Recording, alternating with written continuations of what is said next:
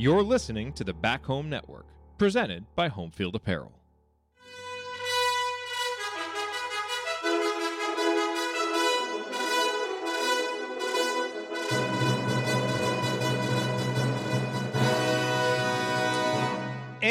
Welcome, Hoosier fans, to this week's edition of Assembly Call Radio, where each week we discuss the most important topics in the world of Indiana basketball.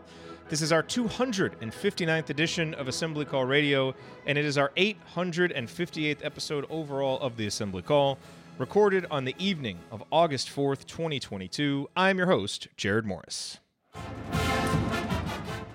And let's begin this edition of the Assembly Call how we begin every edition of the Assembly Call, and that is with our Hoosier Proud banner moment. And Indiana is the national champion. When it comes down, Indiana will be champion. Smart takes the shot. The Hoosiers have won the national championship.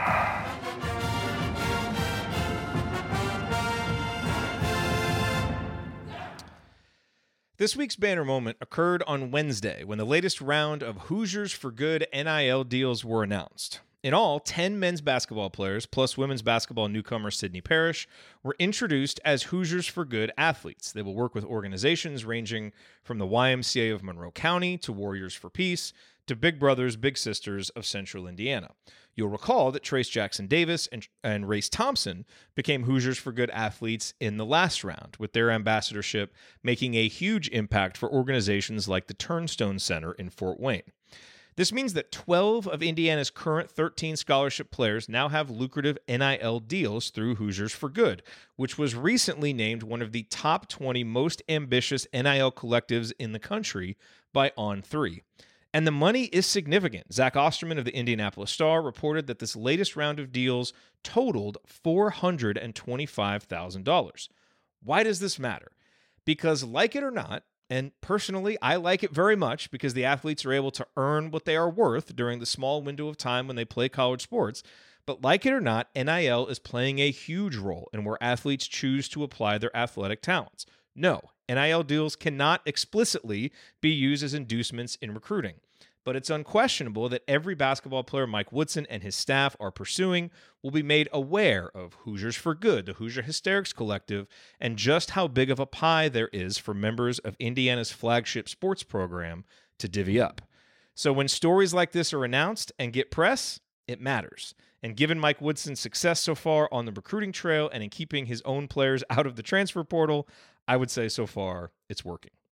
All right, now let me introduce my co host this week. Andy is off. Ryan is off. Ryan had to have surgery today. He just posted a picture. Uh, Coach, he's looking better than ever, wouldn't you say?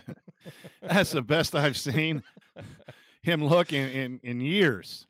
I know, you know, it's uh, been quite a week for him with the Padres trading for Juan Soto, and you know, as I text him, it's a shame he can't smell the roses now. It was a nasal surgery that he, uh, sinus surgery that he had to have. But we joke, but he's in good spirits. He's doing well. So you know, send him a tweet, let him know that you're thinking about him, uh, or heckle him about the Padres or Chargers. You know, whatever you normally do. Um, but we do have here with us, you just heard his voice, the longtime high school basketball coach in the state of Indiana, the founder of the world renowned Delphi Bracketology Club, and the proud owner, as we learned this week, of an obscene amount of home field apparel shirts. He days when a movie cost a dollar. Heaven help you if you ever decide to pop your collar. Play hard, but remember, fake hustle is a crime. He's the coach and it's Tonsoni time. Coach, it is Tonsoni time. What's on your mind?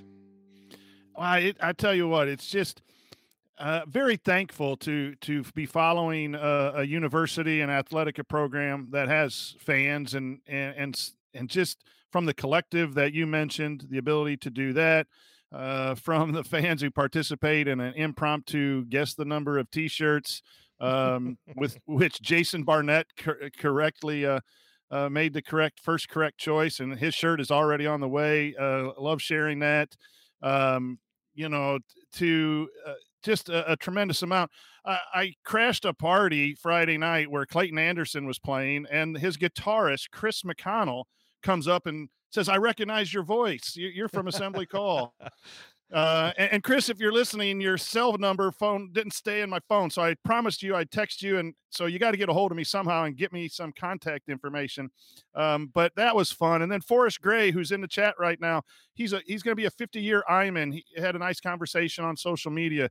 Uh, I, I'm just in a very fortunate position to.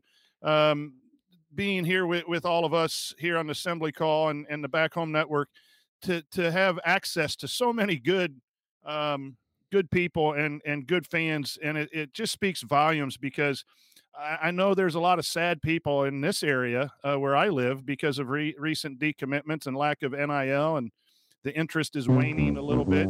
Absolutely. So, um, you know, when, when August is a little slow basketball wise and everything, it, it's, you know, you have to appreciate your blessings. And I think being an Indiana fan uh, has its ups and downs with wins and losses, and we're headed to a football season of uncertainty. Uh, but I wouldn't trade it for anything with uh, the connections that I've made with um, a, a, lot of you guys who are listening. It, it's just uh, it, it, keeps me uh, keeps me going. Should really be the marketing slogan for the football team this season. I feel like a season of uncertainty, and it would actually be putting a positive spin on yeah. things. I think. Yeah. Uh, Not gonna let anything said, slide. Coach. But you know, but that's the thing. You know, it's so well said, Coach, because it is a football season of uncertainty. But you know Yeah. what is certain? That good friends are going to get together and have an awesome time going to games and talking Right. about the teams. It brings people together, um, and that's why this stuff matters. So, a very, very important point that you know is nice to reflect on here in the middle of the off season. Okay, so here's what we have in store this week. We're going to go through a few Hoosier headlines, and then in segment two, we are going to power rank the Indiana roster. We talked a lot about, you know, this talented roster, this experienced roster, how many options Indiana has, who are the most indispensable players from 1 to 13. We are going to take our stab at it. And of course, we hope that you here live and listening on the podcast uh, will play along in your own heads uh, and power rank as we go. And then, of course, in segment three, we will answer a few questions from our community members. All of that coming this week on Assembly Call Radio. But first, let's talk about our presenting sponsor. Home field apparel. Wear one for the team. Yes, that's right. Home Field Apparel. They are the presenting sponsor of the Back Home Network. Uh, and they've been supporting our show for, I think, six years now. Uh, and just an incredible company um, that, you know, came up uh, from Indiana in the Kelley School of Business. Uh, and they have an amazing business model, which I know you know. They go take old logos and brand marks from, you know, other schools and kind of breathe new life into them. They started with Indiana. They've got well over 130, 140 schools now, something like that. Uh, but really, I don't know why I'm talking about them because I have many home field apparel shirts. Don't get me wrong. I order lots from them. But I don't have as many as this guy, Coach Tonsoni, who we learned this week has how many home field apparel shirts, Coach? What's the number? Uh, 46 shirts and sweatshirts total. 46 shirts and sweatshirts. 46. Do you have, okay, minus your Indiana ones, which I know are near and dear to your heart. What are your other favorites? Like, if you had to pick three Uh. favorites that are not from your Indiana collection, what are they? Yeah, the the Gonzaga sweatshirt, the new they just have a little new flavor to the sweatshirt uh, here recently this last year. But I have a Gonzaga sweatshirt that is just very comfortable. Uh, I, I like that. I, I like the Fog uh, Allen reference T-shirt um, for Kansas for the traditional uh, Phog Allen, uh, the the stadium and all that. That that's kind of cool. And, and I like uh, I have a Mississippi State sweatshirt that um, big follower of Mississippi State and, and baseball Supporting down your there. guy, so- Lemonis. Yeah, Coach Lemonis was good to me uh, with some tickets right. here this spring. So those are my three favorites. But man, it's hard. It's hard to decide between you know what to wear. I got the assembly call one on tonight. Very uh, nice. But yeah, catch Very me. I dare you. Well, hey, go to homefieldapparel.com, use our promo code HOME because you'll get 15% off.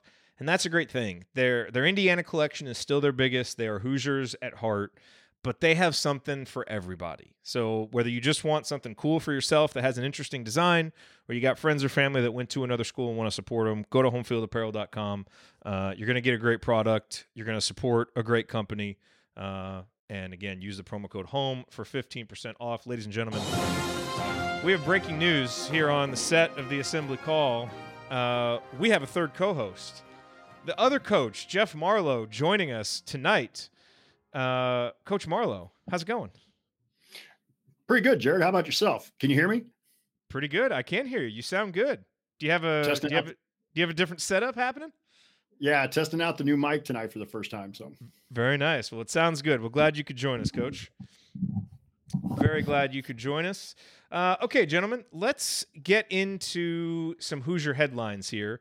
Uh, and there's not a ton that happened. You know, obviously there's some recruiting news uh, as the you know the live recruiting period ended last week, and so this week you saw a lot of visits. Uh, I believe Arrinten Page and Jamie Kaiser visited. Uh, DeShawn Harris Smith. I don't know if that's the name. D- I know his initials are DHS. DeShawn Harris Smith. They all visited. We had class of 25 in-state recruits Trent Sisley and Jalen Haralson visited, and you saw lots of pictures floating around on social media uh, of those guys on their visits. Uh, you know, and now we'll wait to see what happens. Obviously, uh, Mike Woodson and his staff would love to get another commitment or two uh, in next year's class, as we've talked about. A big man and a shooter. Those are clearly the two things that they are targeting. Um, and we will now wait to see what these young men choose to do. Um, when they decide. Jared? Uh, yes. I would just say, you're talking about a shooter. I don't know if you saw this the other day, but the kid from, from McCutcheon and Coach Tonsoni may help me with the name Law, Lawhorn, Law, uh, the kid that played at McCutcheon but then transferred out, just decommitted. And I think we had offered him before. He I saw decommitted that. from his previous spot from the school I won't mention. So I wonder. No, you can mention it. That's okay. We we already played the fail for them once. Uh, yes, Dre Gibbs Law, uh, Lawhorn uh, did decommit. From everything I hear, it doesn't sound like Indiana will really be um, involved in that one. Um, so, you know, I suppose that is subject to change. Um, but I'm not really holding my breath on that one. But yes, he did uh, decommit, so we will not have to face him in the Big Ten. Uh, I guess unless he chooses another Big Ten school. Um, also, Coach, I don't know if you saw, but there was a video released of Jalen Hood Schifino in an empty gym making three pointers. Uh, so those are always nice to see in the off season. Oh boy, we've got we've got a someone joining us here in the chat, don't we? Let's uh let's block those.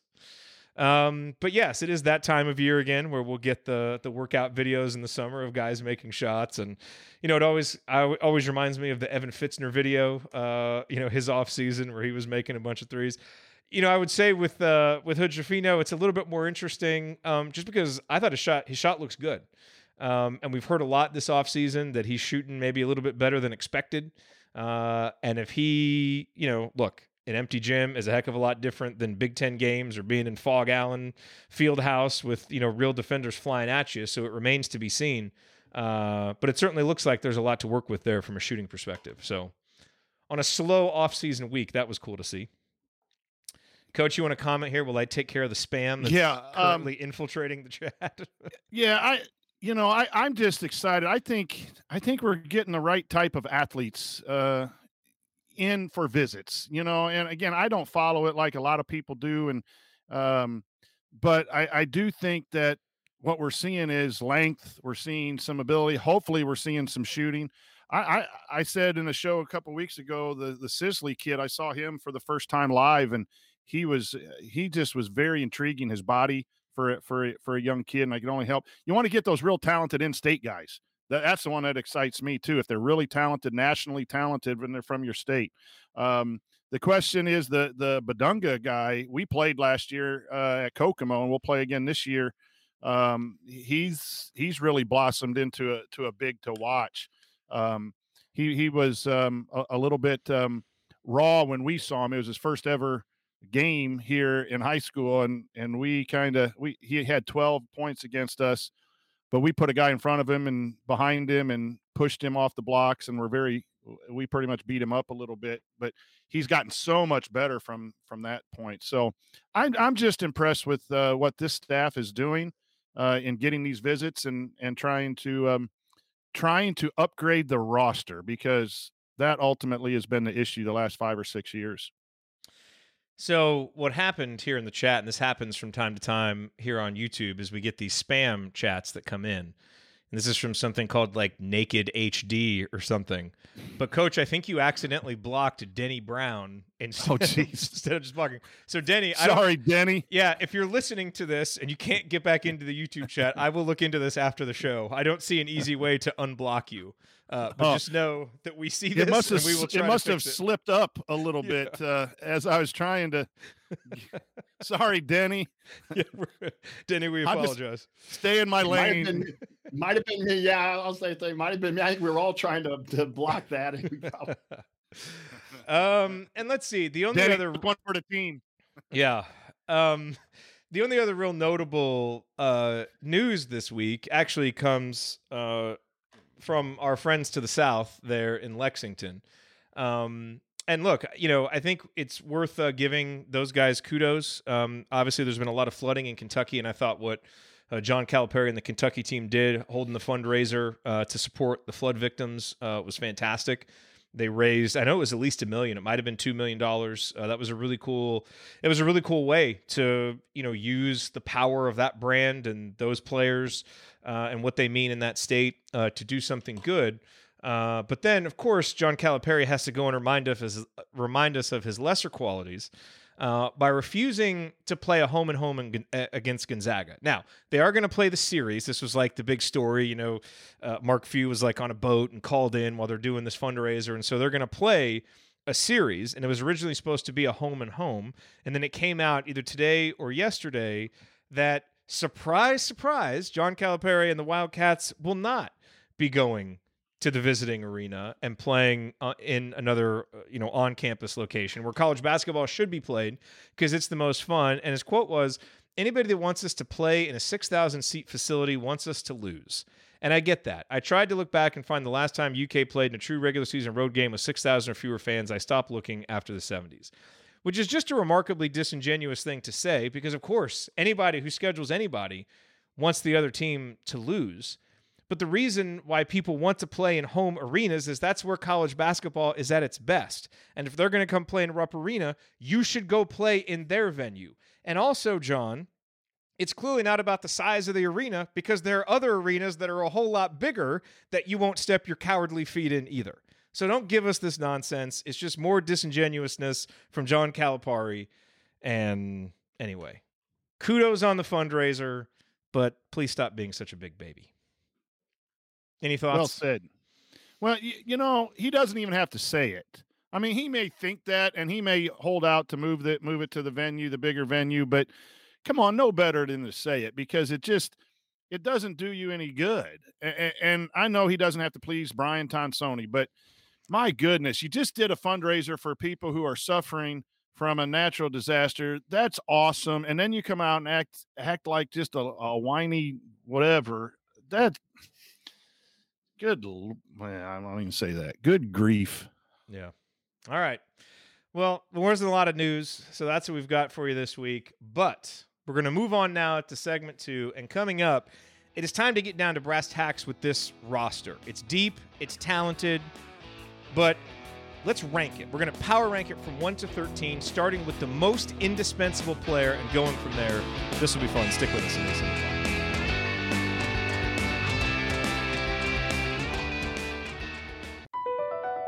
Across America, BP supports more than 275,000 jobs to keep energy flowing. Jobs like building grid scale solar energy in Ohio and producing gas with fewer operational emissions in Texas. It's and, not or. See what doing both means for energy nationwide at bp.com slash investing in America. If debit is your go to card, Discover thinks it's time you get rewarded too. So check out Discover Cashback Debit, a game changing checking account with cashback on everyday debit card purchases. That's right, cashback isn't just for credit cards anymore. Whether it's a movie date, flea market find, or midday latte, you can start earning cash back. And did I mention there are no fees, period? Check out transaction eligibility and terms at discover.com slash cashback debit. Discover Bank member FDIC. All right. Welcome, everybody. Great to see you all here for another off-season episode. Always appreciate it. Hey, uh, Coach Tonsoni, were you having any trouble hearing Coach Marlowe? There, I, there was a little bit of a delay a couple times when you talked, Coach. Yeah, it looks like he starts moving, and then you hear the sound about a half a second later. Yeah, so I don't know if maybe your connection Hmm. isn't great or what's happening. Um, All right, hey, I'll let me jump out of here real quick and I'll hunt back in. I'll restart my computer and see what happens. okay, that'll work.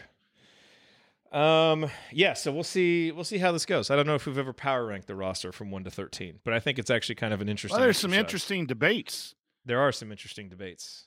I know. and, and I don't know that there's wrong answers. You know, right. Um, i- i- it's As my wife says, it's all just speculation and none of it means anything in the off season. and she's right. But which is not good for a show that depends on. You know, It's okay. it does matter. Yeah. Come on, Heather. Like, I'm like, hey, look, we're here to have a weekly show and get together with our friends, all right? What we choose to That's talk about, true. it doesn't always have to be earth shattering. It doesn't always have to be the most meaningful topic. It just matters that we get together and then we just have some fun ideas to kick around. So, Hey, uh, uh, Dominic talks about Cupps and Shepard, uh, two different kinds of players. But boy, I liked Cupps watching him in that ESPN game last week. Um, was patient, you know, wasn't scoring early, but doing a lot of little things. And then he found some scoring opportunities, ended up with nine or 10, maybe just in double figures. You know, he, he's going to have a learning curve to him, but he just looks like a, a tough nosed Indiana kid that's going to do a lot of the little things well to, to help winning. man, basketball, I got in a conversation about this with somebody this week. You know, basketball is not just a game where you can necessarily, you know, take the five best scorers and just roll them out Right. there and expect it to work. It is a game of roles and it's a game of matchups. And you've got to have role players and you've got to have guys who understand the roles as we're going to talk about. I think that's, you know, that's going to be an interesting question for this IU team. And that's what Gabe Cupps seems to me like the guy that every year is going to have a role and will understand it and fully embrace it. And you better have guys like that if you want to win consistently, you know? So, whatever his limitations may be, that's fine. But I feel like he'll be He, a guy that you're going to be able to trust and count on and, and able to fill a meaningful role every year. he was looking for the next play before the ball ever got to him. And and, and it, it was just to me, those kind of players are fascinating to watch. So when that ball hits his hands, he knows if this closeout comes from this angle, this ball's going here. If not, I'm driving here. Or if they don't close out, I'm sh- he know he, you could just tell he knows basketball.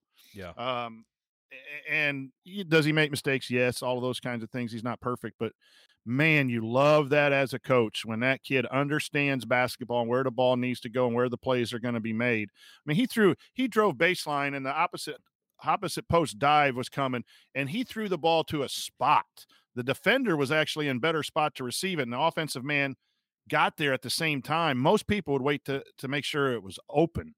He threw it to a spot, expecting his teammate to be there, and, and he did a couple of those times. So, um, yeah, Nick, I agree. Neil Reed um, type of of player. I, I think he reminds me a lot of Hulls and might have a little bit better passing.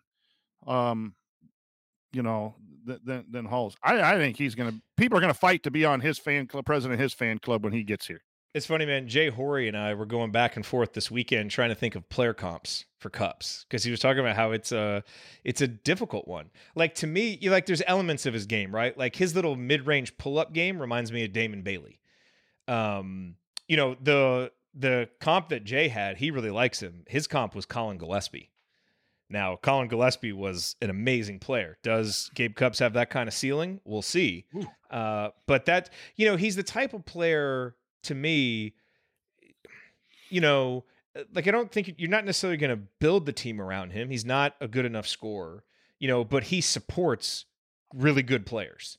And if you put good players around, you know, put him in a lineup with other good players, he's going to make them better. That's why I'm excited about him. You saw it in that game. Yeah.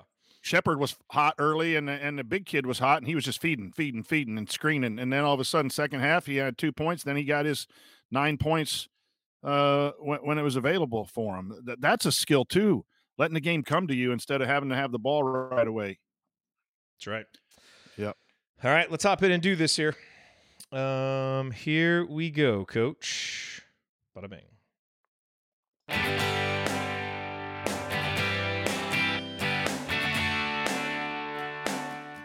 Hi, this is AJ Moye. What's the only thing better than upsetting Duke in the Sweet 16? Celebrating it with friends afterwards. Join Jared, Andy, Ryan, and Coach for the assembly call after every IU basketball game. Go Hoosiers! Boy, talk about role players who know their roles and play them to a T. There's a guy right there, the great AJ Moye. Thank you, AJ. I'm Jared Morris. I'm here with Coach Brian Tonsoni, and we will see if Coach Jeff Marlowe. Ah, there's Coach Marlowe. So hopefully he's got internet connectivity issues put behind him, and we are ready to roll here in segment two. But we are going to power rank the roster and hopefully have some fun debates along the way. And here's the criteria, because obviously you could do this in a lot of different ways. Um, guys, the criteria that I set for this is a simple question Who is the most indispensable player for the upcoming season? All right, so we're not looking, you know, a few years down the road. We're looking at just for this season.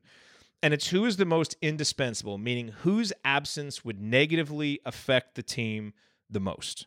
That's how I think we should we should look at it. So not necessarily who's the most talented, not necessarily, you know, who needs to take the biggest leap, who has the most potential, but right now looking at it, how we project things. And obviously there's stuff we don't know. You know, we don't there's a lot of unknowns with the freshmen.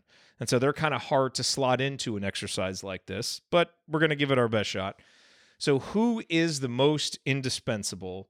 Uh, and I will kick this off with my number one, and then we'll see if you guys agree, see if those of you in the chat mob uh, agree here, and then we'll debate it.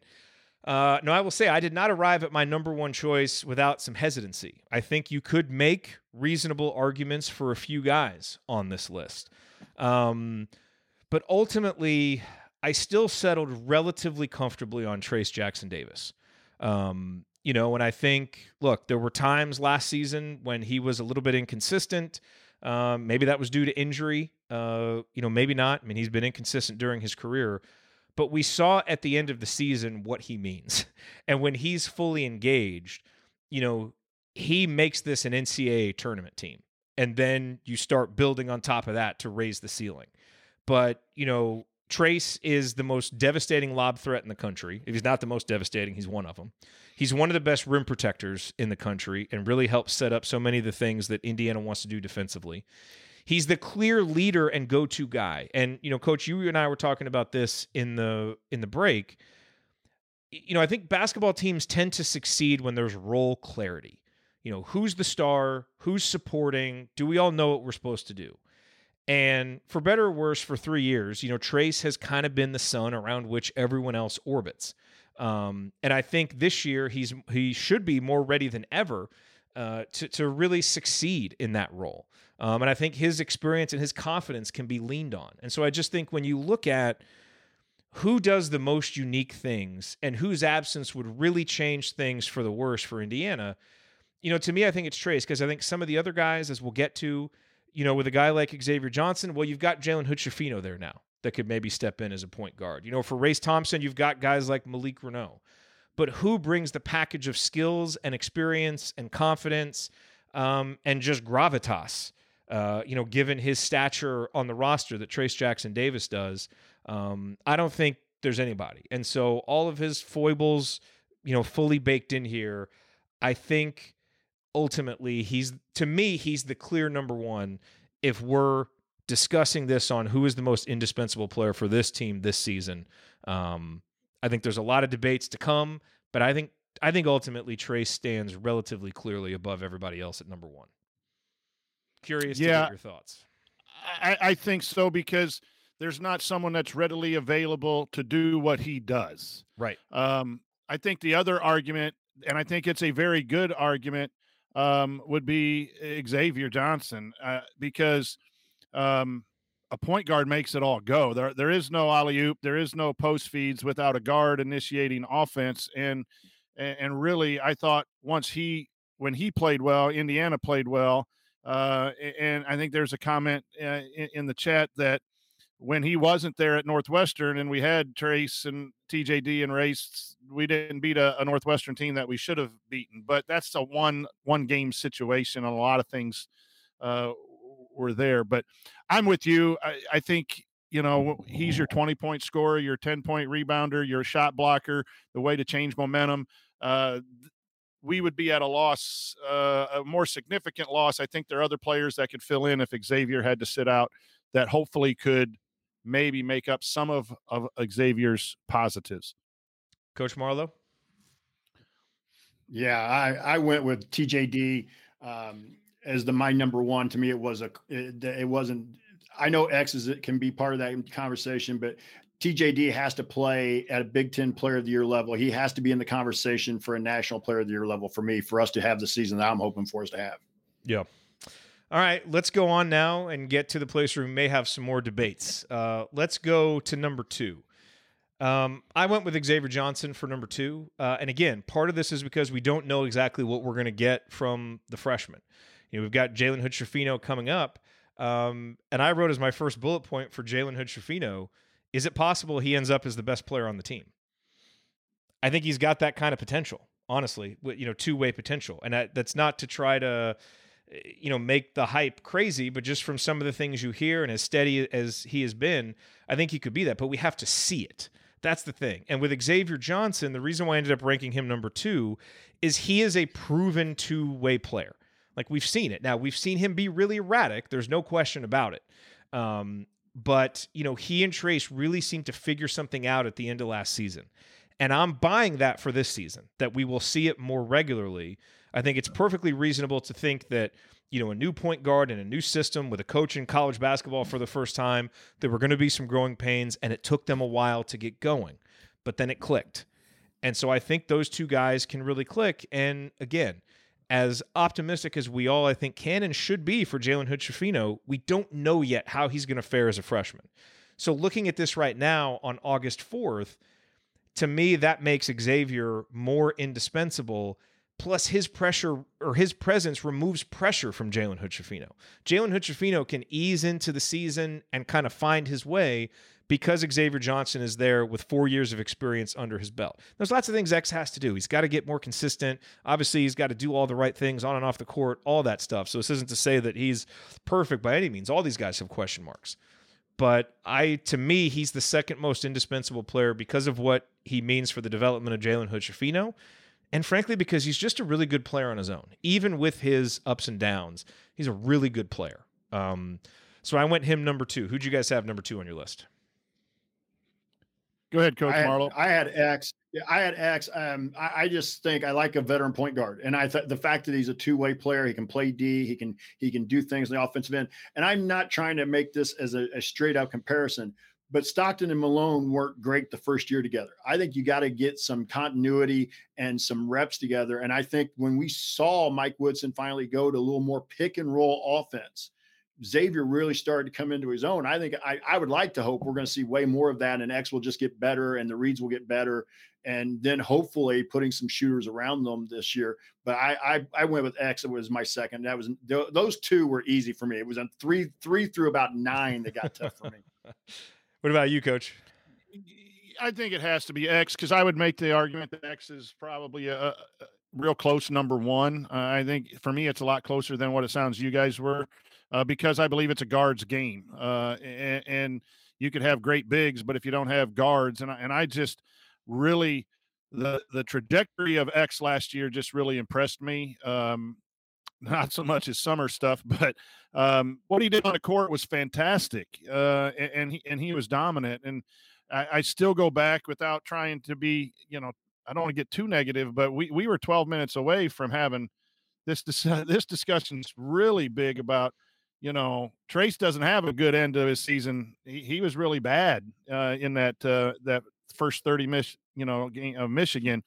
So both of those guys have some flaws and, and some times where they disappear, uh, and both of them are needed to play at a high level in order for Indiana to be a top uh, four seed. So, um, but I, I, think X is clear number two if he if he's not a one, and then the next few uh, positions are the ones that are are quite interesting it's completely ridiculous. I don't know if Ryan is watching right now as he emerges from his haze, the haze of his sinus surgery. Oh, it appears my daughter is coming in here to the office. You coming to say goodnight, my dear? Okay. It's good to see you, my dear. Give me a hug. okay. Um, thank you. Oh, thank you for the apple. Okay. Um, Good night, my dear. I love you. uh, okay, so we, you know, I think, uh, I think in our text thread, Coach, I think Ryan said that he was going to put race number one, and obviously we haven't talked about race yet. Uh, I have race number three, and there are a whole lot of talented guys behind him. Uh, I will listen to other arguments, but you know, let's not get too carried away. You know, he struggled a little bit at the end of last year, and Trayce and X went off.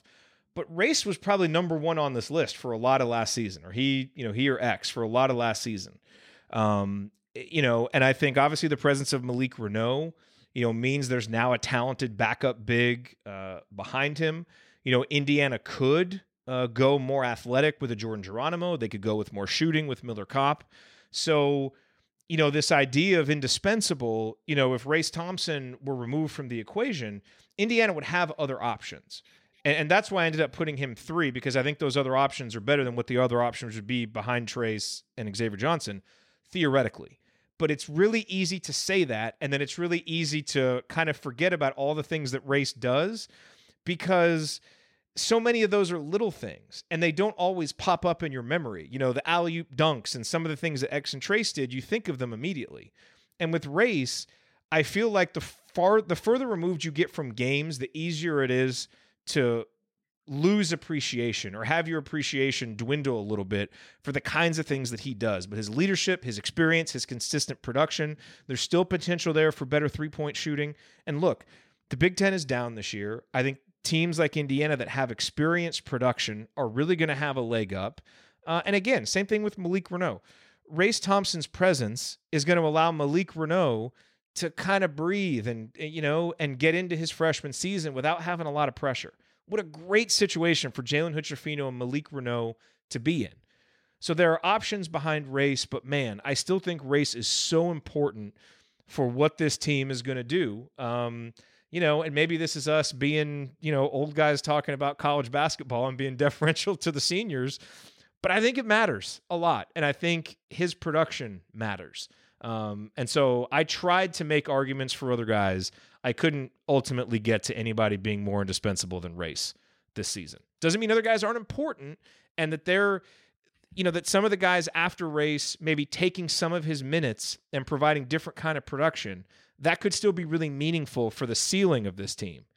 But these three guys set the floor. And I think they set the floor at NCAA tournament team. And then everybody that we're going to talk about after them, now it's kind of like you can raise the the raise it up, you know, a, a notch or two with each of those guys. But I went race number three. Did you guys go differently? No, I, I, went I went race number three because of what you said. Rolls. Uh, he's an energy guy, a glue guy, uh, block shots, rebounders, can score. Uh, I think he's he's good. He does have Geronimo and Reneau behind him to fill in. So so the criteria I think puts him at three because I think you have minutes that could be absorbed uh, in a situation where he's in foul trouble uh, or or not playing well. But race race is an Indiana basketball guy, just hard nosed, does everything, and that you don't need stats in order to be important uh, necessarily in, that. So your your other options become your shooters, and even though it, it is a guard game, there is a role. You have your point guard, you have your post, and now you have your glue guy who does a lot of things, who just happens to be a four.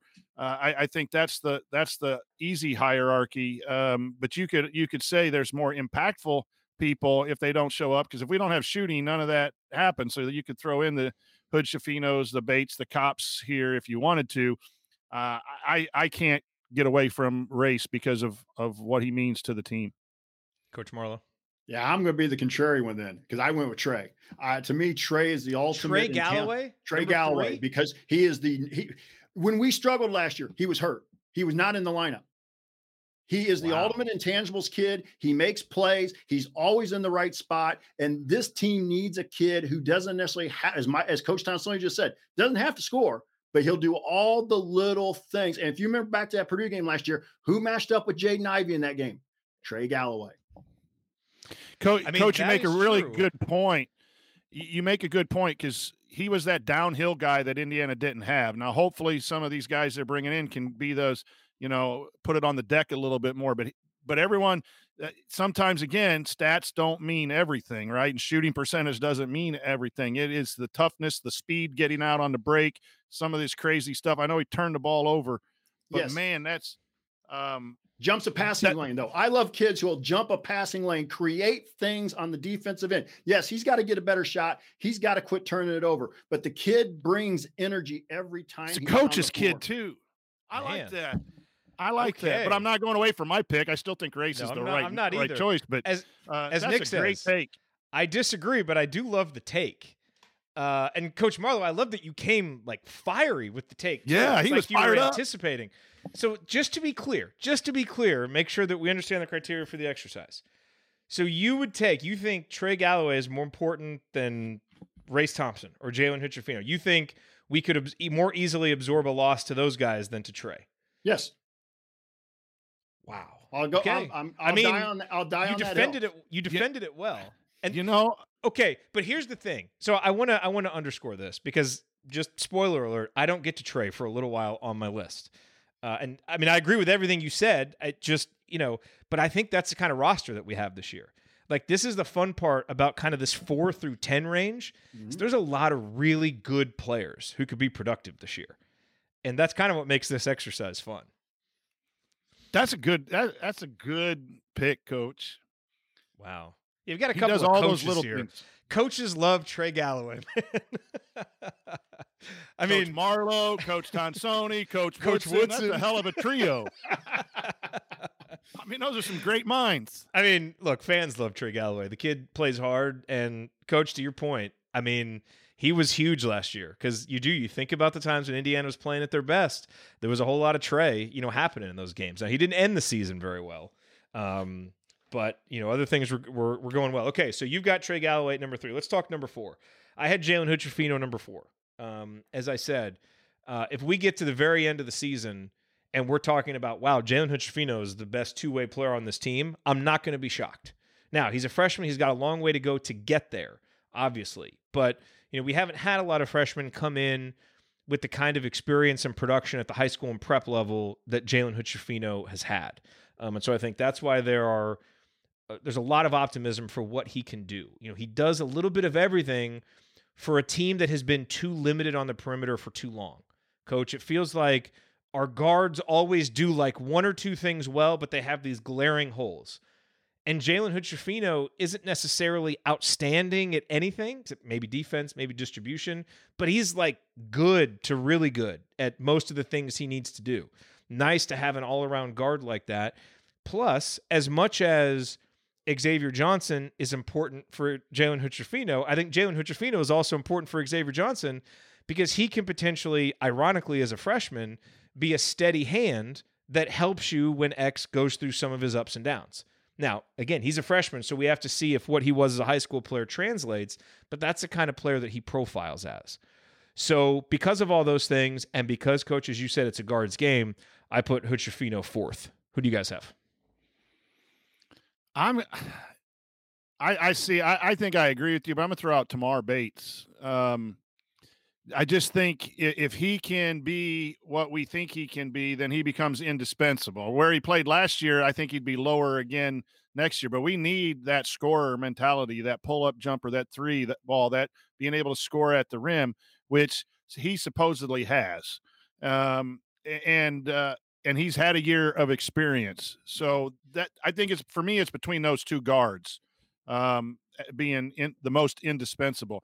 But if I do go with Hood Schifino, it's because I think he's a much better version of Rob Phinisee. Not experience wise right now, but I think he can defend at his size, six five, and his physical ability. He also can deck it and be that backup point guard, which means when X gets in foul trouble or there's a situation where you need two point guards out there, now you have two high level guards. So those were the two that I was debating. I'm going to go Hood Schifino because of the fact of his point guard ability. I think he, he can become a lockdown defender. And we saw Rob do that early in his career. So I believe Hood Schifino can do that as a freshman. Uh, and so I, I think he is going to be the fourth most indispensable player. Okay. Coach Marlowe? Um, I, I'm going to agree with the both of you. I had the kind of the same thing that Coach Tonsoni had. I had this kind of coming down to Jalen Hood Schifino and, and Scoop, but I went with Jalen Hood Schifino. I guess mine is more as as much off the floor here. If Jalen Hood Schifino play, play, out plays out to be the kid that we think he is, and he gets the amount of time that we think he's going to get, it will show that Mike Woodson can go get those elite recruits get them playing time, develop them. And I think that opens the door a little bit easier for those kids coming in. But I agree. I think we need that kind of two way player. And, and Coach Tonsoni, I thought a great comparison there that I hadn't thought about a bigger version of possibly a Rob Phinisee that that we've kept hoping for Rob to be, not size wise, but kind of a shooter, defender, drive it to the rim, you know. So I, I you know, I, those two, Tamar and and and Jalen Hood were kind of interchangeable here at four and five for me. You know, Jared, clear, when you Coach Marlowe, we still haven't gotten to Race Thompson on your list, right? Yes. Okay, I just wanted to make sure. Jared, when you interviewed all, all, on the on the the Scoop podcast, all the freshmen, they all were impressive in their own right. But there was something about Hood Schifino too, that just the way he carried himself, he knew when to when to come in, he knew when to joke, when to laugh, when to do that. That was a sense of uh, of a little bit maturity more than I would expect from a freshman. Uh, and I know a small sample size, and there's a lot more to to running a, a, team and winning. But he just seems really focused on being the best that he can be. Uh, I, I am and maybe that's rose uh, crimson colored glasses, hoping and and wishing an overvalue freshman. But uh, I have real high hopes for him. I mean, look, good programs have freshmen step in and produce. I know that we have a little bit of a checkered past with it. You know, Tamar didn't have the kind of season last year a lot of people thought.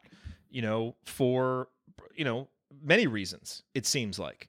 Uh, and we're going to find out this year, you know, if that talent that everybody saw in high school and that I think we all believe in, if it comes through. You know, Khristian Lander, you know, we talked about how he could be a guy by February and March that really steps up. That obviously didn't happen. Um, but again, just because we've had some recent freshmen who haven't stepped up, you know, we need to become a program that has the experienced guys at the top. You know, the top two or three guys are experienced, and now you've got these talented freshmen that come in and are really important parts. And that to me, if this season goes well, this is what's going to happen because I have Malik Reneau as my fifth most indispensable player. I don't think this means he's going to play the fifth most minutes. But the reason why I have him here is because I do think he's going to play and produce. Again, every report you hear about him, physically ready, um, has the skills. He's going to struggle with the defense and some of the things that big men often struggle with. But the guy knows how to score, and he's got a body ready for college basketball that most guys don't have. And what his presence allows you to do that no one else on the roster gives you is it allows Indiana to potentially absorb a front court injury or foul trouble. And it allows Trayce and Race to rest more and be fresher at the end of the season. Which, if this team is going to do the things in February and March that we want, those guys need to be fresh.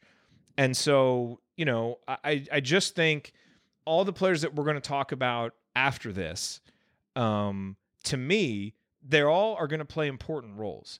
But I think they actually seem like less of a sure thing right now than Reneau being able to play 12 to 18 minutes, be your solid backup big man, and really allow Race and Trayce to breathe a little bit more than they were able to last year. Michael Durr had his moments, but you were never, you couldn't really rely on him. And I think Malik Reneau is going to be a guy that's going to come in and give you some consistent production. Um, and so, and again, I think for this program, if you can have two, you know, four and a half star freshmen like Hood Schifino and Reneau were come in and not have to be the stars, but be solid contributors, that's the formula. Um, and so I'm hoping that's what happens. And I just think, you know, again, will Reneau be the fifth most productive guy on the roster? I don't know. But having a third big to take pressure off of Trayce and Race, I think makes them better and makes the team better because you can mix and match some of the other guys we're going to talk about after this. You don't have anybody else that provides that kind of backup um, that I think Reneau projects to. So that's why I have him at number five. I would go. Go ahead, coach. I want to make sure I, I, back up here a little bit. I had misread my notes a little bit. Now, Jared, this is where I have race at okay. number five. I just want to make right? sure.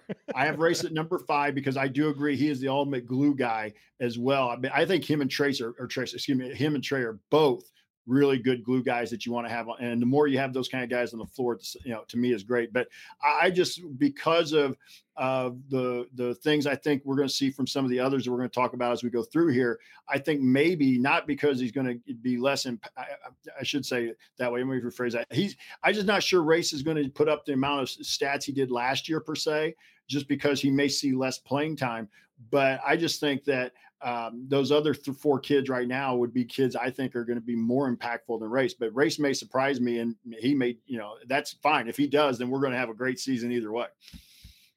For yep. for me, it, the fifth one is t- is Tamar, um, be, because I think he's going to get the majority of the run, and I do think not to put pressure on him, but that's one spot we need. We, we need that scoring, that shooting.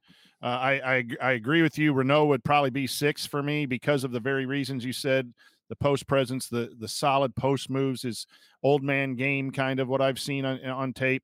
So that would be my five and six. Uh, would be Tamar uh, and, and and Reneau um, for for those reasons. But I just we don't know what we're going to get from Tamar. Um, if we get the best version of Tamar, we're really going to be good. Um, and and so to me that makes him indispensable. you know, yeah, boy, um, you know, and, and, I know you have Kopp, and, and I know you have C.J. Gunn, and you have Leo, and you have some people who can come in and shoot and score if he doesn't. So it's not like all lost. Um, but you also have, you know, you have Geronimo who can slide down, and Banks who can slide down if Reneau um, is not there too. So you can make that argument uh, in those ways. I, I just, I, I think uh, I'm hoping that that Tamar is our fifth most indispensable player because we're going to be really good if that's the case. Yeah, so this is where the criteria makes a difference. Um, because if you're saying, you know, who are the most indispensable players for Indiana to be a top 15 team and make the second weekend in the NCAA tournament, I think Tamar has to be one of those guys. You know, I guess the way that I was thinking about it as I went through here is I was almost thinking about it from like a negative perspective, like okay, who are the most indispensable players just to kind of keep the floor as high as possible? Um, and that's why. So I I really struggle with this one.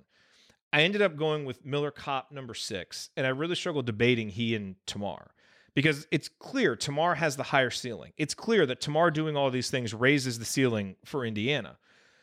But it's also clear that we haven't seen it yet from him, um, as much as we believe in the talent. And right now, Miller Kopp is the most proven shooter on a roster that's desperate for it. We have a whole lot of theoretical shooters, and Xavier Johnson, who was pr- decent off ball last year. Um, you know, but Kopp is the more proven shooter. Um, you know, and I also think that this is going to be a team that needs guys to accept and thrive in their roles. And I think more than anybody else, I really trust Miller to accept whatever role he's given, whether he's starting, whether he's a backup. Um, and really thrive in it. Uh, you know, and I think with you know with some of the other guys who have big expectations, um, you know, it's not that anybody on this roster has shown anything but being team first um, at all. But there's something about Miller that I just trust in terms of him accepting that role. Plus, he provides experience and leadership. And the truth is, he's been a more consistent defender than Tamar has been. So, again, this team will be better. Tamar raises the ceiling. Um, but I guess when I looked at it from indispensable, you know, I, I suppose I looked at it from more of more more fear based. Like for us to just keep the momentum going, you know, be in the conversation for a Big Ten, you know, uh, competing for the Big Ten, make the NCAA tournament. Um, I think Kopp is the safer choice. Um, but no question about it, Tamar's the higher ceiling. So you want to argue him over Kopp? I'll listen to it all day long. Um, but I, I, do also think that it's worth noting that there are a lot of things that Kopp brings that got a little bit lost last year because I thought he played in some lineups, you know, that really he kind of struggled in. His shooting wasn't as good. I expect better from him this year. Um, and I think this roster sets up to be a little better for him. So I know there's yeah. you know Kopp is Kopp is a hot topic. He's a he's a you know controversial player, but um, I think he brings more to the table than he's given credit for. And, and I think your comment there about it's a better roster for him, I think, I think that's true, um, because his skill set can be utilized more when you have more. Uh, I, am just going to beat this to death. Is more people who can deck it and get the ball you know, uh, downhill uh, and take care of the basketball. Um, that's why Trey got a lot of run early last year because he didn't have that. Now you got Hood Schifino.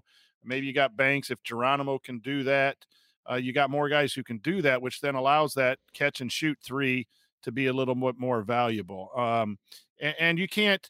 The argument for Kopp is experience, you know. And, and, the other thing I think gets lost. I know it gets lost with me a little bit is, um, I think he played through a pretty pretty tough foot injury uh, and gutted it out, uh, and that that that speaks volumes too for the kind of young man that that that he is. And those are some of the things that that we don't see. That you know, if you got a foot injury, that's not fun to play through. Um, that that's that's difficult, and yet you know he could have, and not that if you rest, you take the easy way out, but you know he he wanted he wanted to um to play through it, and, and you got to give that credit, and that that builds you know chemistry and, and accountability uh, on, on, the team too and and again i think he fits in to me with with race and trey galloway as guys that bring a lot we want certain stats from them to be better but they bring a lot of intangibles to and that goes right to your role clarification uh, and and all these guys are important this is a tough thing about ranking them 1 through 13 right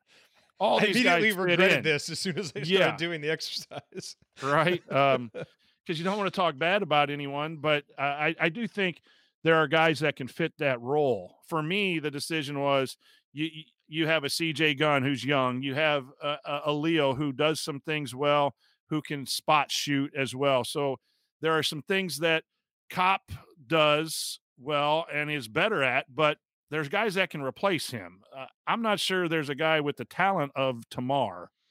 Um, and, and that's why Reneau as well. I think Reneau is just a, a from from Montverde again, ready to go. So that that's why those guys would be six, and then Kopp falls in at seven, and, and depending on Geronimo, his, ability to play uh, more perimeter, then I think he falls into an easy number uh, eight, and I think that's where you know those guys are important. Coach Marlowe.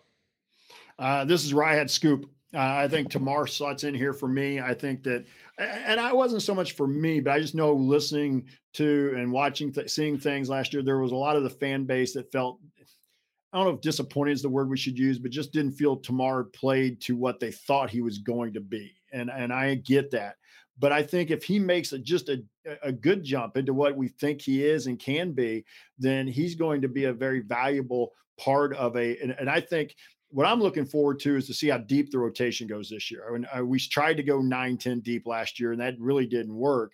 But can we get to that spot this year where we are maybe nine or 10 deep? Tamar gets a little more run. And, and I'd like to see, and I think Tamar got hurt last year at times because he played with the second unit a lot. He didn't get a lot of run with the first unit, which I thought maybe would have taken some pressure off of. him. So I'll be interested to see how that plays out for some of these younger guys that we're going to talk. I haven't talked about yet, but I got Scoop here at six for me. Yeah, you know, and, and Joel brings up an interesting point talking about Kopp. He says, I love the guy, but I could see Banks playing more than Kopp by year's end. I could too. Agree. You know, and we haven't we haven't talked about Banks yet, but you know, this is the thing. Like, and this is why I ended up siding with Kopp over these other guys. Is just he's done it, and I to me, uh, you know, I just looked at this when I think about what's indispensable. This program has to keep the momentum going. This program has got to, you know, be top four or five in the Big Ten, even if they're not competing for it, make the NCAA tournament and be a solid team all year long. And I think Kopp does more things right now that you can trust. Banks has more talent. Tamar, like we said, can raise the ceiling and do more. Jordan Geronimo, same thing. But Kopp does more of the things that we've actually seen. And he actually improved as a defensive player. So, you know, look, I think, uh, you know, the guys after him on my list are more exciting than Miller Kopp, but he does bring a lot to the table that we should um, that we should consider. So we go to number seven. I had Tamar Bates. Um, as I said, I think he's got the potential to raise Indiana's ceiling um, more than Kopp, but Kopp to me keeps Indiana's floor high regardless of how Tamar develops. Um, but the potential for his offensive game, he can be the thing that this that we don't have, which is a, a, reliable three level score. If he becomes that, you got a potential top 10 team on your hands. It just that that is what it is. Now we got to see it. Um, and the other thing is that most of the players above him on my list are, you know, plus defenders or at least adequate defenders. And you know, this is going to help Indiana kind of absorb his still developing defense while hoping that the offense um, comes through. And so I love the talent. I love him. I've already said that I think, you know, I'm bullish on Indiana's, you know, if they play a three guard lineup of XJ and Hood-Schifino and Tamar Bates, I think it, it can be the best in the Big Ten and one of the best in the country. Um, but as I sat down to do this, we do still have to see it from Tamar. I think we will. Um, and obviously, having him number seven means he's firmly in the rotation and could very well play more minutes than Miller Kopp if he does all those things. Um, now let's see it. Because, man, if, if we have this top seven with Tamar kind of living up to what we know, you know, what we think he can be as a player, got a really good team on our hands. We can be good even without him, but he can make us really good. And that's what's so fun about thinking about him this year. Yeah, I, I just had Kopp at seven. Um, and I think we've all got good reasons for the five, six, seven. Yeah. Who we put at five, six, seven. Okay, so this is The- interesting. So yeah. that means that. So who'd you have, Coach Marlowe? I had Jordan Geronimo here at seven, and to me, he's the wild card. I could, I, I, I really, I really thought about putting J- Ger- Jordan Geronimo really kind of anywhere from about four through seven, but I just kind of went here, and I, I, this is a kid that I think has a huge upside, and I hope, based on some of the comments he made at the press availability a couple of weeks ago, if his three point shot can come around. He- With his athleticism, this is a kid that could really do some things on the wing and then also still get to the rim. I'm also, as Coach Tonsoni knows, Jordan or Jared, you've been with us as before, or I've been with you guys before. I should put it that way. Where you guys know I'm a fan of playing small. I would maybe, I would, I know they said they've been having him play a little more three, but I would love to see maybe a small, short run at times of Jordan at the four with Trayce or Race as the five, and and play a little smaller and see if we could play with more pace. I still want to see more pace, more tempo from this offense, but uh, you know we'll see whether that happens and whether I get what I want. Yeah, I had Geronimo here. Um, you know, I'm uh, I'll believe it when I see it. Uh, when it comes to Jordan Geronimo at the three, you know, can he get the ball handling skills, all those things? But man, I love Jordan Geronimo. Just I think, you know, he's about the right things to use an old uh, Archie Miller quote.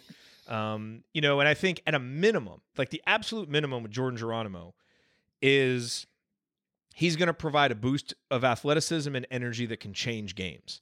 And there will undoubtedly be three, four, five Jordan Geronimo games where he's the difference in winning and losing because he's done that every year he's been here. And so, you know, that to me, you can already trust that that's going to be there. Now, can the shot come around? Can he be that consistent guy? You know, could we go, you know, eight deep and have that kind of athleticism really being productive? That's huge. And then, you know, and, and the other question is just, I think it just comes down to human nature. You know, is he going to be okay with his role? Um, you know, whatever that role is. Um, you know, and if it doesn't end up being the three, is he going to be okay, you know, with, with being that energy guy? Um, because that's look, when you get to a roster like this with this many talented guys, not everybody can play as much as they want to. And I believe in the guys that we have and the coach that we have, and I think that they'll be able to navigate those waters. Um, you know, but Jordan's the one I have a question about just because he may get better and may warrant more playing time. And then you look at the guys above him on that list, and it's really easy to say, but where's the playing time going to come from? And even you look at some of the guys below him on the list. I mean, if Caleb Banks is as good as people have said, you know, so if any of these guys get caught in that crunch, how do they handle it? I, I still think it's a big question that we'll have to see answered as we go through the season. Um, so don't necessarily want to just pin it on one guy, but Jordan is just oozing with such talent and athleticism. Um, and so I hope it all comes together for him this season. Um, but you know, now we just uh, we just have to see it because he could easily jump up on this list if some of those things come around. Coach, who'd you have? Uh, we're, we're I think we're at number eight. Yeah. Yeah. That that's that's for me where Galloway would would have slid in, probably moved up after Coach Marlowe. So awesomely uh, fought for him to be a little bit higher. Um, yeah, I, I think you- you're running into guys that you know Galloway and Geronimo eight nine. Um, for me, um, so I, I think they fit right in that order. Uh, and then the young guys, um, some of the younger guys start pushing. I think uh, to to be in the eight nine spot. And I got Kopp here at eight. Okay. So here, and we've talked a lot about Miller Kopp. Mhm. So, so I had nine ten. I had Banks Galloway. So obviously I had Galloway 10. Coach Marlowe, you had him at three. and that's look, here's the here's the thing. So so let me let me defend this. Um, or not defend it, but let me let me just explain it. Because Rationalize. well, I mean, I, I look, I love Trey Galloway, but as I looked at this, his greatest trait, which is wing defense, we really didn't have anybody to do it last year. You know, we have Jalen Hood Schifino now, who, you know, so is some of that. Does some of what Galloway gives you in that sense? Does it get offset? How much does missing the summer impact him? Um, we've upgraded the athleticism of the roster around him, and that was always one of his difference making traits. Eh, So I just I struggle to see now. Look, he's going to find a way to fit. This is the thing Trey Galloway does. You ask all these questions about him, pick apart his game, and then he's playing 20 minutes and impacting winning. So I fully anticipate being wrong on this. It was just hard for me with some of the other guys to to fit to find his role and fit in if he doesn't have the jump shot yet. And missing the summer, how does that impact the jump shot? Look, someone has to be number 10, you know, and so whoever we have at number 10, you're going to be like, oh my God, that's a good player. So, and the reason why I had Caleb Banks higher than him is, you know, I guess it, it kind of comes down to potential here. You know, Caleb can really raise Indiana's ceiling um, if he gives Indiana kind of a stretch four look and comes around by the end of the year. That could be a big boost. Now, it's all projection, you know, with him and with a lot of the freshmen. So again, you want to flip Galloway and Banks, totally fine with that. Um, it was just a little bit easier for me to see how Banks could uniquely fit in and do something different than Trey right now, simply because it seems like we have some other perimeter defenders now that we didn't necessarily have in the past, or wing defenders, I should say, because Finney wasn't necessarily going to match up on a taller guy. Hood can do that. So that's my that's my argument there. Um, and it's you know I, w- I would I would have liked to have all these guys in the top five. That's the really hard part about this exercise, though. So I don't know. What do you guys What do you think about that? You had him number three. I, I just had Banks at 10 because of his, you know, fitting in and he's going to have to learn to play defense. Um, where, where I think the other two freshmen are a little more physically and mentally ready playing where they played. And that's just a, a guess. Uh, but I think, I, I just think from what I'm hearing and, and, and once he picks up the college game, I think he's going to be hard to keep from having good minutes. So I think when we do this exercise, we look back uh, towards the back end of the Big Ten season, he's going to be moving up quick. Uh, and, again, that's more maybe of a, a hope uh, than anything else. But I had him at ten, and really, your your seven, eight, nine, ten. You know, Kopp, Galloway, Geronimo, Banks. That, that's just competition right there, and and that's going to make the team better. It's going to make those individuals better because they're going to have to go out and earn their spots. So, um, no matter how we rank them, I think it's a benefit that that we have have that depth. I'm sorry, I'm just enjoying this chat in the in here between Valerie and Joel, especially about Gallo wine. I'm like, you know, trying not to think about those days. Um, they, uh, I had Banks and Gunn here at nine and ten. I, I I really like what I'm hearing about Banks. I've not seen him. I saw Gunn one time in high school, and I really thought the kid had a lot of upside. And then he he to me he really showed at the end of the year, going into the Indiana All Star games, um, that he has that kind of ment- the the ability to shoot shots and make shots. And I think that's why I've got these two here ahead of a couple of the others, just because this team desperately needs some shooting. And you may we may, at the end of the season we may see one or both of these guys a little higher on this list because I think that if they can hit shots. That's going to be getting them. That'll make them even more in, in, in- indispensable to what we're doing. But right now, we just haven't seen it do it in the college game. You know, it's so easy to say this guy could rise up the list, but man, there's good players up that list. You know, and that's coach. You hit on the big word, competition. I mean, that's that's why this season is fun. This roster has lots of question marks, you know, and the core of this roster, you know, hasn't done anything more yet than make you know the round of 64 in the NCAA tournament. So I don't think anybody's getting ahead of themselves by being excited. But you can look up and down, see the different combinations, see different ways Indiana can win, you know, can win games now, which you didn't have in the past. And that's why there's excitement. And I think you can be excited, but still kind of keep your feet on the ground and remember all the question marks that there are, which leads me to kind of my rankings on the on the back three. The biggest question mark comes with shooting. You know, so I went Gunn, Leal, Duncomb, eh, you know, to finish it out.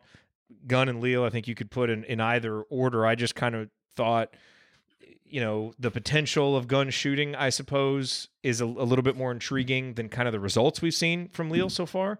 But no one's going to be shocked if Leal finds a role, you know, as a guy who can step in and make some big shots.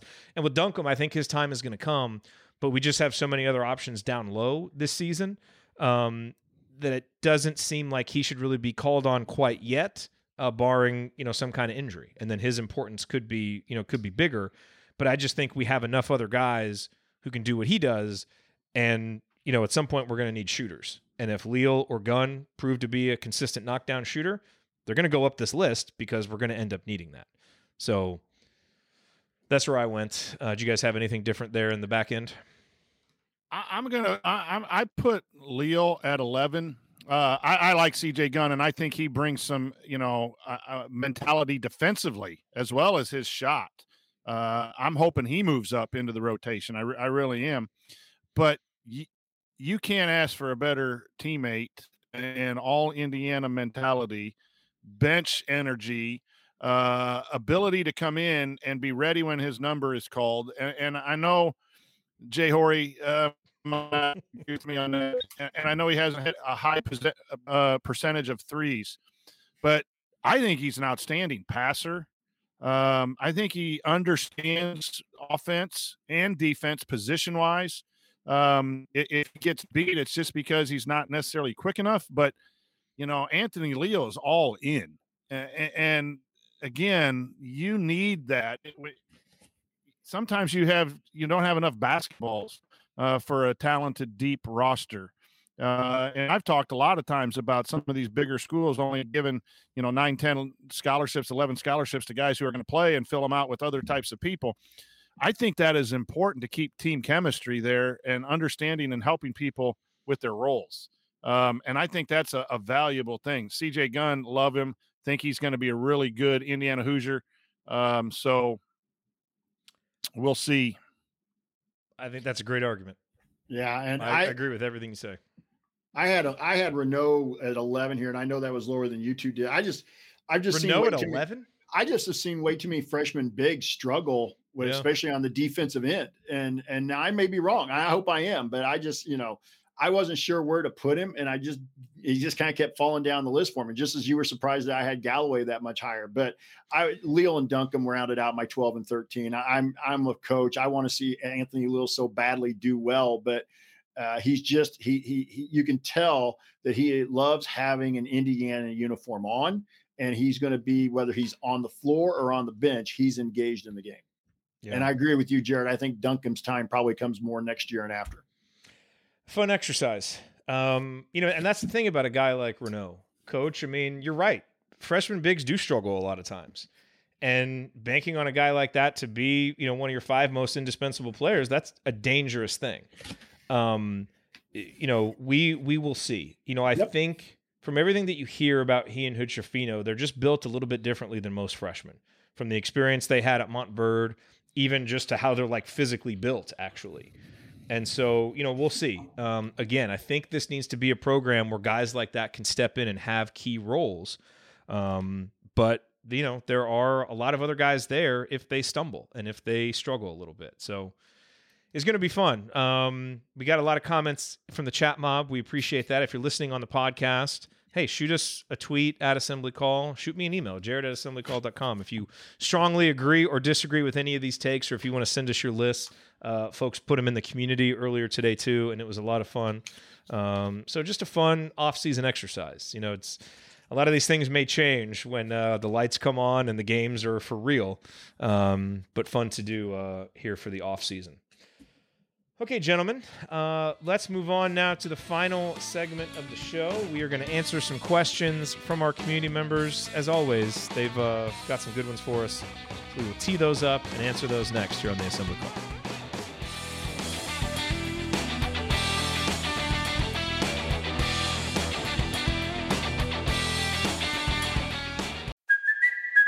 Kaley Cuoco for Priceline. Ready to go to your happy place for a happy price? Well, why didn't you say so? Just download the Priceline app right now and save up to 60% on hotels. So, whether it's Cousin Kevin's Kazoo concert in Kansas City, go Kevin, or Becky's Bachelorette Bash in Bermuda, you never have to miss a trip ever again. So, download the Priceline app today. Your savings are waiting.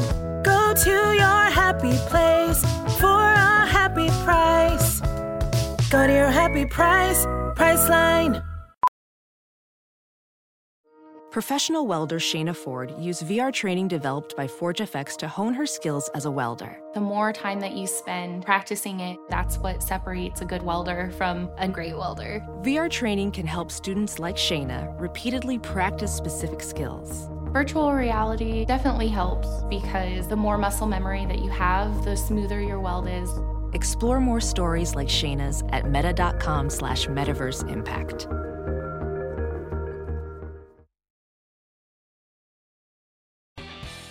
All right.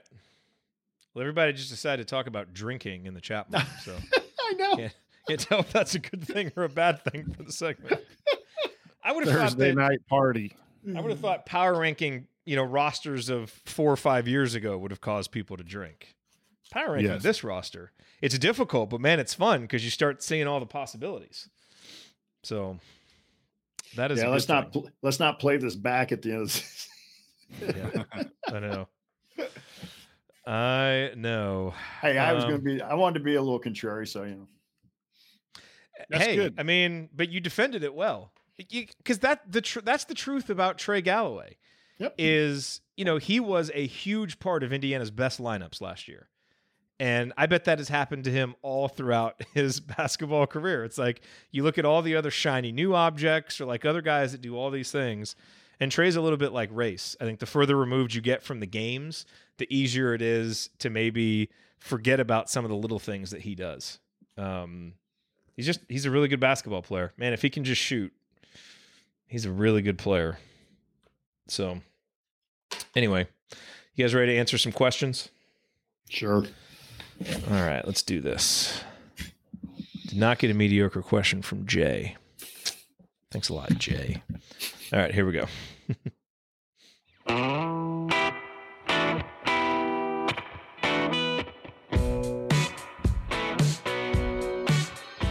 is Jordan Hulls, and I never miss a shot or an episode of the Assembly Call. Thank you, Jordan. You are listening to the Assembly Call. I'm Jared Morris here with Coach Brian Tonsoni and the Coach Jeff Marlowe. We just got through power ranking the roster from 1 to 13. Uh, that was a lot of fun. Let us know if you guys have any strong agreements or disagreements with our list. Uh, guys, let's answer some questions. All these questions submitted via our private IU basketball discussion community, which you can learn more about at assemblycall.com slash community. Uh, we did not get a mediocre question from Jay, so we are going to skip the mediocre question. Uh, and I don't believe any stupid questions were. Uh, so, well, there is a question from Joel here, so let's hold off. There could be a stupid question. We can't confirm that yet. Uh, but no, actually, Joel has a good question, and let's get to his question first. Curious to hear the panel discuss the expectations for Woody and if their criticism might heighten if his coaching style doesn't adapt to the college game. Uh, I feel like this would have been an interesting question for Ryan to take if he was here, because he was obviously very critical. But coach, you had obviously some. You know, well, I guess we all had criticisms of of things that happened last year. But let's start with you, Coach Tonsoni. Expectations uh, for Coach Woodson this season, and if you do think the criticism will go up a notch here in his second season, if uh, if you don't see maybe some changes that you're hoping to see. Um, I, I think that's fair. Um, you know, there are a lot of things that Coach Woodson does well. Um, there were a lot of on court things. I think Ryan and I talked about it on on, on a, a podcast. So uh, I do think that he needs to um, evolve his coaching for the the collegiate level. And, and if not, I think that's fair to bring up, uh, you know, use of timeouts, the substitution patterns, the number of sets, um, those things. I think are are fair game. Uh, I think we're fair about it because we acknowledge we're not in practice and we don't know what, what goes on. But I think I think that those are are fair, and a lot of it's going to be if he wins doing it his way, then then those criticisms fall on deaf ears, right? Um, uh, but uh, last year was great uh, to get back to where we were, but it wasn't perfect. It was too close to being uh, another year without a tournament. Um, so I, I think there needs to be improvement, uh, and I think he would agree too. I, I think every coach uh, worth their salt knows they got to coach a little better each each and every year.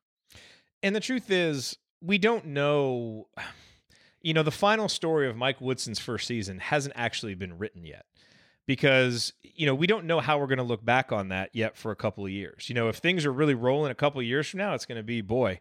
You know, he took over for Archie Miller and, you know, really had to rebuild some things. And they struggled early with a lot of Archie's players and they really got going at the end of the year and he did his thing. But if things never get off the ground or they kind of sputter over the next couple of years, we'll probably look back on that first season and be like, boy, I guess uh, what we saw over the first, you know, 80% of the season was more indicative than that little flurry at the end. Um, and that's just how these things go. But yeah, it's the second season, which means expectations go up. He's got more of his guys there. I think this is the best roster we've had since 2016, 2017. Um, you know, and so I think there's fair expectations. I certainly don't think Mike Woodson's shying away from him. He's made it clear his expectation is to win the Big Ten. And so, yeah, I think there's going to be criticism if there isn't an adaptation, if it doesn't seem like the personnel is being used. You know, I think that criticism will will heighten, and that'll be fair. Um, but you know, hopefully, there's there's kind of new storylines and new things to talk about because it you know those things do evolve. We'll see, Coach Marlowe. What do you think about that? Uh, I, I, agree with that with what you've both said, but I do think that one of the things I'm going to be watching for that I want to see on the improvement side is how do we play in some of those marquee games. Uh, we're going to go play yeah. Arizona. We're going to go play Kansas. Um, uh, Carolina at home in the Big Ten Challenge, ACC Challenge.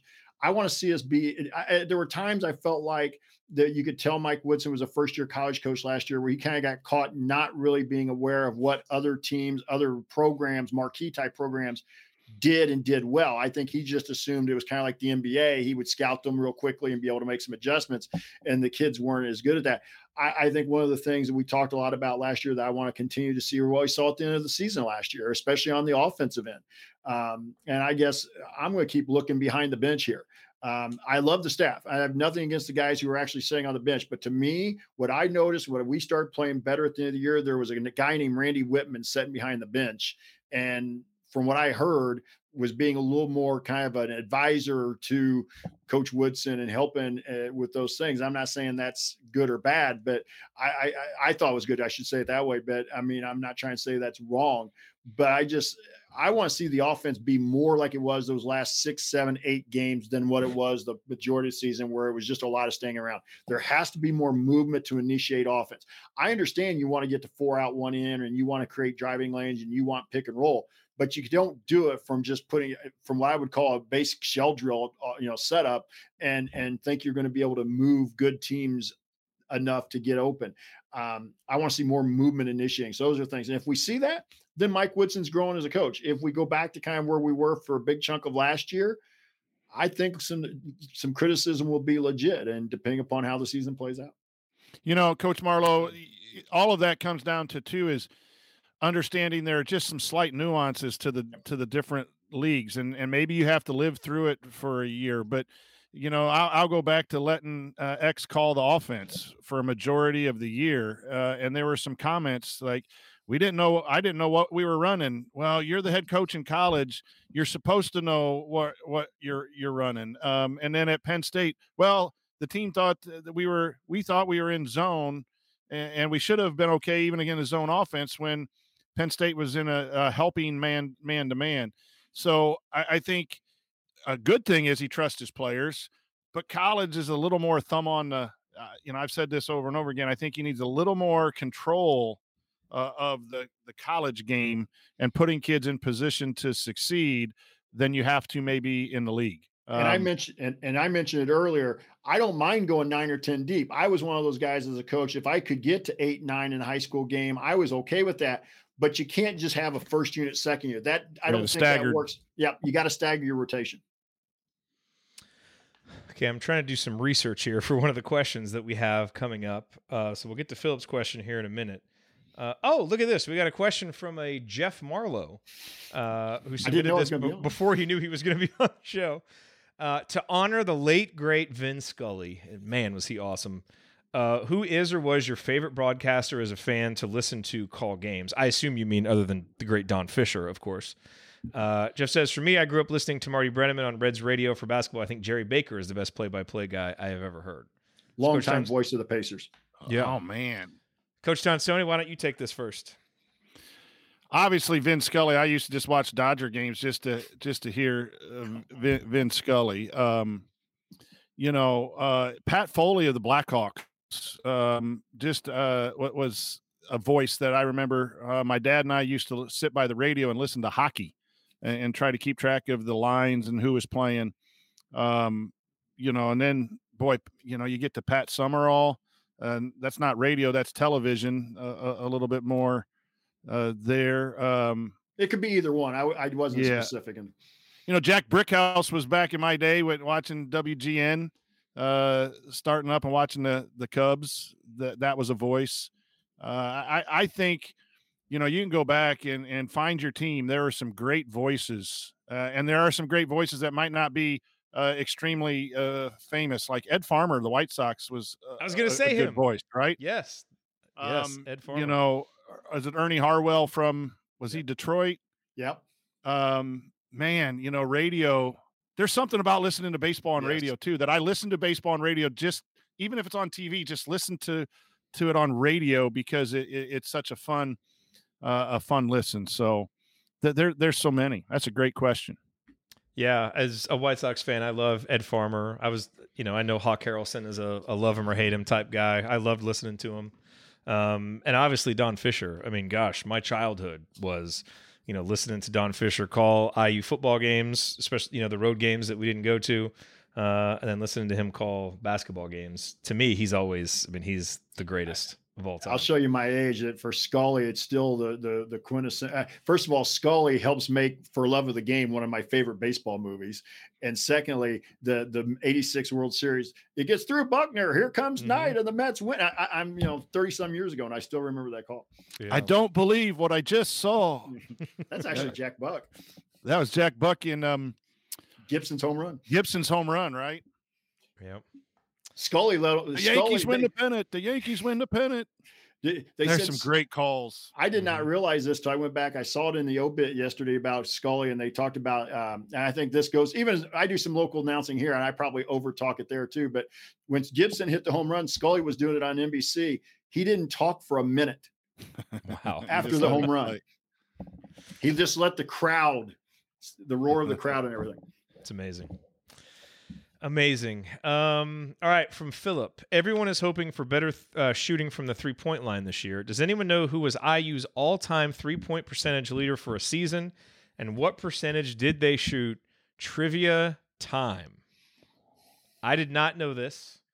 Can't believe I forgot this, actually. Alford Okay. would be my guess Minimum It's a- number of shots. It's an excellent guess. Yeah. So, what minimum number of shots do we want to go with? Because jay that does- edwards Okay. Jay Edwards, also an excellent guess. You've got two guesses there. i'm just throwing out Okay. random names Nick Those are two excellent guesses. So Nick, if we're going Nick Zeisloff to or go, Jalen Blackman. um, James Blackman. I mean. James Blackman is actually not in there. He just missed just missed the cut. So here's the thing: if we're gonna go minimum hundred shots, Jay Edwards is number one at fifty three point six percent. Steve Alford number two at fifty three percent.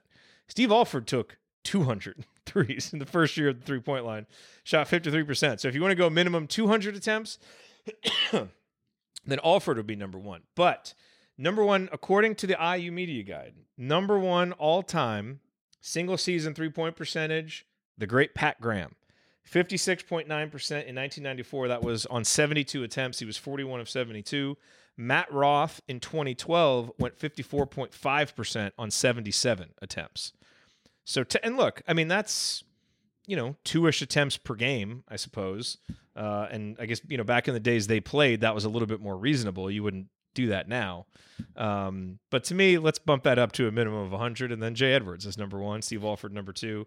Uh, and let's not forget also the most underrated three point shooting season in the history of Indiana basketball. Do you know what it is? His name never comes up when we talk about the great three point shooters.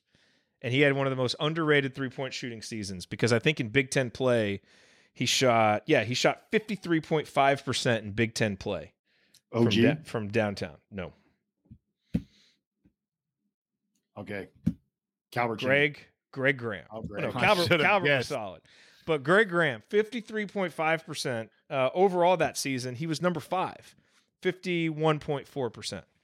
Man, we're His just trying to get to not 36, 37 with these guys. Yeah, I know. Did we have anybody shoot over 100 threes last year?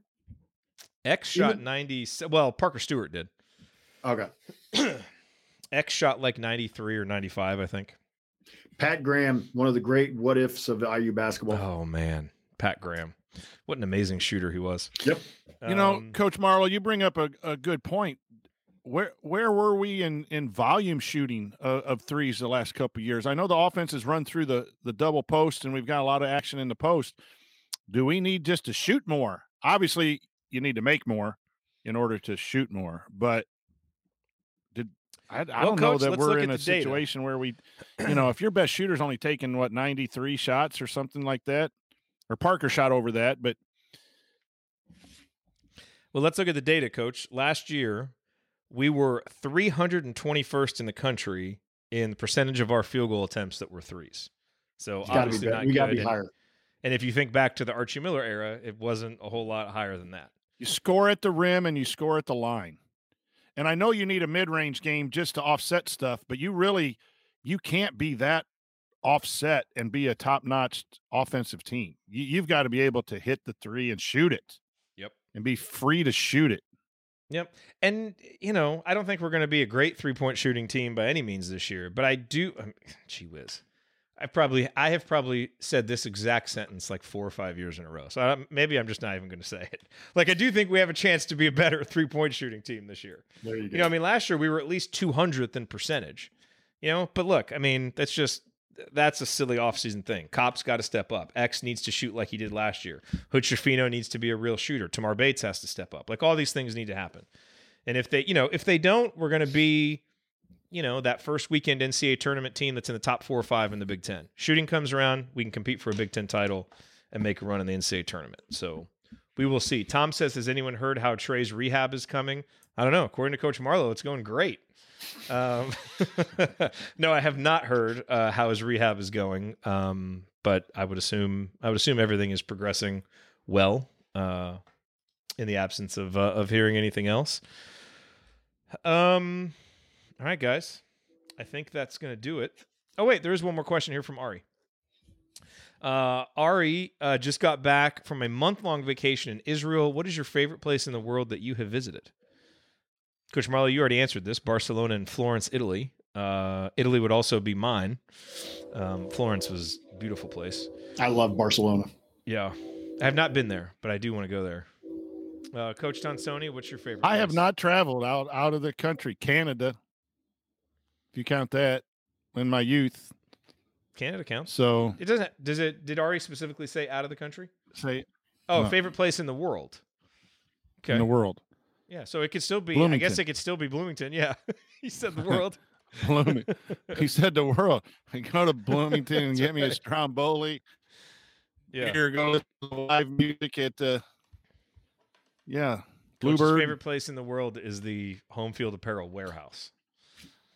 No kidding. That is. I'm anchoring for a retirement gig there. I think I just paid for their new warehouse. Yeah, keep going, keep going. I think you'll get there. Joel Uh, asked, "Is West Lafayette a foreign country?" Oh man. Oh, might as well be for recruits who want to cash in on NIL. Apparently, don't, don't Or hold trophies. very well up in West Lafayette.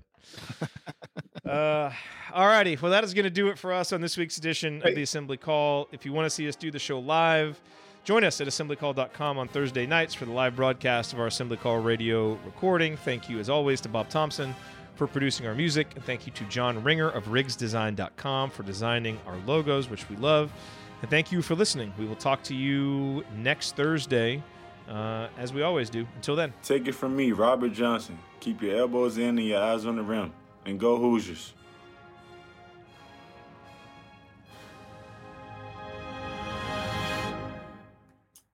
Thank you. Thanks for coming out. Here I come. This is Tonsoni. All right. Good stuff, fellas. Yes, it was. Good job. Good job. All right, gentlemen. Have yourselves a good evening. Thank you, everybody, for being here. And uh, we'll see you all inside the community. See you on Twitter. See you in the in- email inboxes. And see you here next Thursday night. Peace. Adios. Bye, Shots. See you everybody. guys.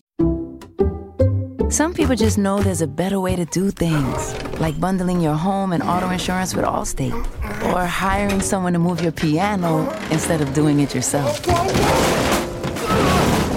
So, do things the better way. Bundle home and auto and save up to 25% with Allstate.